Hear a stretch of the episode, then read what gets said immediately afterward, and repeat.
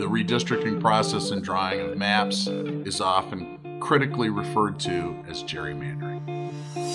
People clearly are willing to choose candidates from both parties, and obviously the lines don't seem to matter much. The idea that we're somehow going to be able to create a nonpartisan board in our state government is just not a very realistic idea.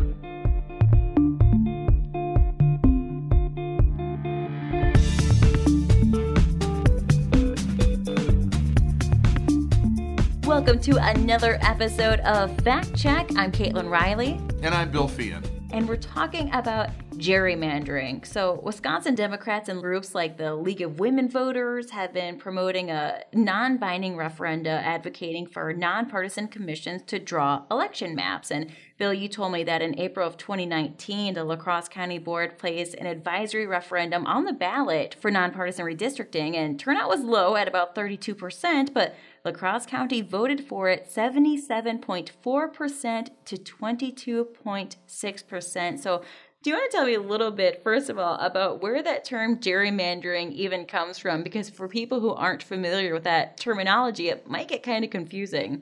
Right. Well, this uh, this comes from the very beginnings of our nation, and uh, it comes from a political cartoon that was drawn way back in March of 1812. And the cartoon was lampooning a newly drawn congressional district in Massachusetts. And this district was kind of a big uh, circle that went around the perimeter of the state of Massachusetts. And it was drawn to favor the Democrat Republican Party candidates of the governor, Elbridge Gerry, over the Federalist candidates. So, Federalist newspaper editors at the time compared the district to a salamander, and the word gerrymander was a blend of the word salamander and Governor Gerry's last name. So the redistricting process and drawing of maps is often critically referred to as gerrymandering. It's funny how those terms of slang kind of become a solid definition that we could find in a dictionary in today's age. And what exactly is this legislative redistricting and why is it something that's required? So, the United States Constitution requires that we have a national census every 10 years and that national census is used for the apportionment of representatives to the United States House of Representatives. So every state automatically gets two senators, but we have a fixed number of House representatives. It's set at 435 people. So what happens is, based on shifts in population, the number of representatives from one state to another can change every 10 years. So, in the last redistricting, which happened in 2012, the state of Texas, which is growing, gained four seats in the House of Representatives. And Florida, which is also growing, gained two additional seats. Now, some northern states, New York and Ohio, each lost two seats in the House of Representatives based on the shifting population. In total, 18 states either lost or, or gained a seat in that last redistricting process. So it's a way of reapportioning political power in the House of Representatives. And how does that look in Wisconsin? In Wisconsin, we have the same requirement. We take a look uh, every 10 years at the state. The legislature is given the power in our state constitution to draw maps for the assembly districts and the state senate districts. That is something that, if it was to change, it would require a constitutional amendment. So we would have to pass uh, some other law for some other system in two consecutive sessions of the state legislature, so two consecutive years, and then it would have to pass a statewide referendum. So it's a pretty arduous process to amend the state constitution. That's the process in the state, same as the federal level. It happens after the census. So we'll have new district maps drawn for the 2022 elections in Wisconsin. And when we're looking at that, I mean, like I said, we've been talking about this for a couple years now. What are some of the arguments for people who are saying that we need to change this redistricting process? Well, the League of Women Voters has been a big proponent of creating a nonpartisan redistricting commission. What they claim on their website is that political and racial gerrymandering distorts and undermines representative democracy by allowing officials to select their voters when done for purposes of racial discrimination or to ensure the dominance of one political party, gerrymandering runs counter to equal voting rights for all eligible voters. So that's their claim is that somehow the current system is racist. If we look in the 2002 redistricting of Wisconsin, what Democrats actually did was they drew maps that cut the cities in the state into pieces of a pie because these cities are usually won by anywhere from 75 to 90 percent uh, Democrat votes. So, because their voters are so concentrated in those cities, you know, the only way they can really increase their number of seats in the state legislature is to make it a pie that goes out into the suburbs so that the number of Democrat voters in the city offsets the people in the suburban areas. It's really the only way that they could increase the number of seats that they have in the state legislature. And the problem with this is it's illegal and it actually does discriminate against minority voters. So the Voting Rights Act of 1965 makes it illegal to divide minority communities. And so their proposal would actually have been something that did discriminate and violate laws that are meant to protect minority voting rights. A lot of times, it's another one of those political issues that falls down the aisle. So, why is this something that Democrats are really pushing for? You already kind of alluded to it and you explained how the redistricting process can impact things, but why is it something that Democrats are so keen to see happen? So, when we look at the state of Wisconsin, what we see is our state is almost exactly 50 50 between Republicans and Democrats. You can see that in all of these presidential elections, the last election where Governor Evers beat Governor Walker. All these elections have been decided by less than 30,000 votes. And in the November 3rd election of 2020, there were 3.3 million people that voted in the state of Wisconsin. So either way, Republican or Democrat, whoever wins, they're winning by these very small margins. And that's extremely frustrating to Democrats because when we actually look at a political map of the state, in 2016, Donald Trump won 59 out of 72 counties. In the uh, 2020 election, he won 58 of 72 counties. So if we look at the map from a geographic standpoint, Republicans dominate in suburban and rural areas in our state and you know they're winning these elections by much closer margins. You know they might be winning by a few percentage points. But i think you know the the democrats recognize that because of the concentration of their voters in the cities the only way they're going to really pick up seats in the state legislature right now is by changing the rules of the game and finding a different way to draw the maps. We've noticed the closeness in Wisconsin. For years. I can remember sitting in my bed during the election with Walker and, and Evers continuously refreshing my phone because it seemed like every time I did, someone else was taking the lead. And so, are these lines, are these maps really essential for voting in elections, or is it essential to the outcomes of the elections? What's really interesting is if we if we look back at November 2018 when Tony Evers narrowly defeated uh, Scott Walker in the election for governor, if we look at southwestern Wisconsin, 11 counties there. 10 of those 11 counties were carried by Governor Evers in the election. And so, what's fascinating about this is that those same people who voted for Governor Evers to be governor in 10 of those 11 counties, they also elected three Republican assemblymen Travis Tranel, Loren Oldenburg, who's in the 96th Assembly District just south of La Crosse, and Todd Novak.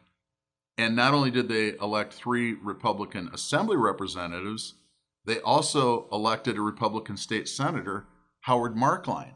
So, if how the lines on the map are drawn is so critically important, how could you possibly explain that situation? What it basically tells you is that what's more important to voters in at least in this part of the state is uh, the candidate, their credibility, yeah, their competency, and uh, the policies you know that they they represent. But people clearly are willing to choose candidates from both parties, and obviously the lines don't seem to matter much. And you had mentioned that some of these proponents were saying that we need to bring in nonpartisan groups. You said that the League of Women Voters have been promoting that a lot. I know that in our conversation before this, you had mentioned about a concern with that term, quote unquote, nonpartisan groups. And what would your concern be about having an outside agency or organization drawing these lines? Well, the basic question here is is there really any such thing as a nonpartisan. You know, where are we going to find these angels that don't have any kind of political interests or opinions? That's where I would start with this. What people like uh, Jill Billings and Steve Doyle tell us is that, you know, we should just adopt a system like we have in La Crosse County government because these are nonpartisan races. But the truth is that even in these supposed nonpartisan races, they are extremely partisan the La Crosse County Democrat Party is extremely active in these local elections. They have a tremendous advantage in terms of, of how they campaign in these races because you have city, county, state, and federal workers. They all belong to government unions like AFSCME and SEIU. And then you have teachers who belong to the Wisconsin Education Association union. And these people know that people that are elected in April are the same people who they're going to negotiate with for their wages and benefits in municipal government, county government, school boards. Are these local races really nonpartisan? You know, those groups wield a lot of power in terms of being able to elect people they're easy to organize. They have a huge advantage because they're union members. They can be easily reached by telephone or email or by a mailing. They tend to have regular meetings. They're very powerful in these local nonpartisan elections. So we can actually look back to the last time that there was redistricting, and I happened to be a La Crosse County supervisor from 2010 to uh, 2012. So they had the census in 2010 what ended up happening there was that all of the supervisors who were not Democrats, when the maps came out, all of the supervisors who were not Democrats were forced to run against each other. There was obviously political calculations that took place in the way that they drew the maps. They actually drew the maps in such a way that it took me out of the county board district that I was elected in, where I had defeated the incumbent, Joe Veenstra, a Democrat, and they put me into another district. And then guess what? That third district was empty, and Joe Veenstra ran again and got his old seat back. So to say that this isn't a partisan process just is not factually true. The idea that we're somehow going to be able to create a nonpartisan board in our state government is just not a very realistic idea. Now, do we have any other of these non partisan groups that are having influence on our election system or having influence on the political landscape? Well, we don't have to look any further than the Wisconsin Elections Commission to see an example of how badly a nonpartisan commission can perform. The Government Accountability Board was the old body in our state government, and they launched political witch hunts against uh, people and Republicans were really angry about it. So they decided to do away with GAB, and we created the Wisconsin's Elections Commission. So the commission is comprised of two of three commissioners from each political party. There's three Republican appointees, three Democrat appointees, and then the chair of the commission is appointed by the governor to serve a two-year term. And so that alternates between Republicans and Democrats every two years. So, as it happens right now, the Wisconsin Elections Commission is, in fact, controlled by Democrats. They have the chair of the organization. You know, one of the things that we saw in this election is that the commission became very partisan. Let's remember that all the people that work for the commission are state employees. They're overwhelmingly members of the American Federation of State, County, and Municipal Employees, that's AFSCME, and SEIU, which is Service Employees International Union. So these people are overwhelmingly voting for Democrats, and these are the people that, you know, under a nonpartisan scheme, those same types of people would be asked to draw maps. Now, are they really these angels that don't have any personal views or that don't have an agenda? I don't think that's reasonable. So, if we take a look at uh, what happened in 2020 from this supposed nonpartisan commission, well, the first thing is the Democrats that control the commission denied the Green Party candidate for president the opportunity to be on the ballot. And the way they did it was the uh, Green Party candidate submitted his signatures, uh, signatures to get on the ballot, which were valid. Somewhere in the process of collecting signatures, he moved, and a Democrat attorney came to the meeting, challenged the validity of the signatures, and they put the own burden of proof on the Green Party candidate to prove that the signatures were valid when the burden of proof should have been on the Democrat attorney that came there. Long story short, the Democrats on the commission voted to keep the Green Party candidate off the ballot. Well, why is that important? Well, because the Green Party candidate for president got 31,000 votes in 2016. No Green Party candidate on the ballot in a state where the elections were always decided by 30,000 votes or less for the most part. You know, that was a huge political move that this nonpartisan board took. They also ignored state law. They refused to remove people who had been flagged by our state system. We're part of a group that includes 30 states in the District of Columbia called ERIC, E R I C. So, what this system does is it monitors driver's license applications, change of address forms at the post office, and the Social Security death registry as a way to take a look at voter registrations in the state and to flag changes in those situations.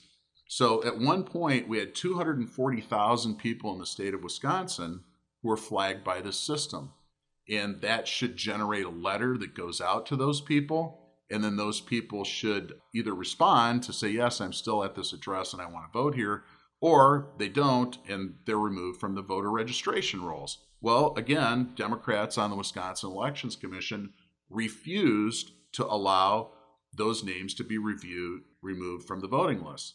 What we know now is that just under 7,000 people who had moved out of state voted in the November 3rd, 2020 election because they didn't take the action they were supposed to take. Now, remember, Biden won the state by just over 20,000 votes, and here's 7,000 votes that were clearly illegal. There were two other uh, ways that they intervened. One was they instructed clerks across the state to issue indefinitely confined elector status to over 200,000 people, 200,000 people who never provided an ID. So, you know, this is a clear violation of Wisconsin state law, right? You have to produce an identification if you're going to vote, but they didn't do that. They also ignored state law and instructed clerks to fill in missing information on the absentee ballot envelopes when state law clearly says if, say, there's a missing signature for a witness, that ballot has to be discarded. Again, they ignored state law. They instructed clerks to act in ways that were, were not legal. So, what we can see is that this supposed nonpartisan body clearly acted in very partisan ways. And I would just conclude from this that there's no such thing as a nonpartisan. Everybody has political opinions and personal interests and loyalties. And when we look back on the redrawing of the maps that happened in 2012, was this something that had an influence on the number of Republicans who were elected into office? Since right now that's a lot of the basis of these claims saying that they need to be changed? No. Uh, Republicans surged to power in Wisconsin in the November 2010 election. And in that election, they gained 14 seats in the state assembly. They went from 46 seats to 60 seats. They also gained seats in, in the state senate. That election happened before the current maps were drawn by Republicans. If we look at where we are today, after the November 3rd, 2020 election, Republicans currently hold 61 seats in the state assembly. So I would argue that what actually resulted in that huge surge of Republicans being elected was the uh, financial crisis. Democrats were in control of the entire state government. They had the governorship, Senate, and the uh, assembly, and they had passed record tax increases, and they had a $3.6 billion state deficit. And I think people across the state said it's time to give the Republicans a chance. There were real reasons why voters decided to start uh, supporting more Republican candidates. In conclusion, I would just say that Democrats seek to change the rules when they can't win. Nonpartisan redistricting is yet another attempt to change the rules of the game. And it's calculated to convince voters that Republicans somehow cheated to gain the power that they have in our state today. Well, thank you, Bill, for giving us an inside look at that term gerrymandering, what it means, and what we're looking at as we're looking at the possibility of redrawing these maps after the census. With Fact Check, I'm Caitlin Riley. And I'm Bill Feehan.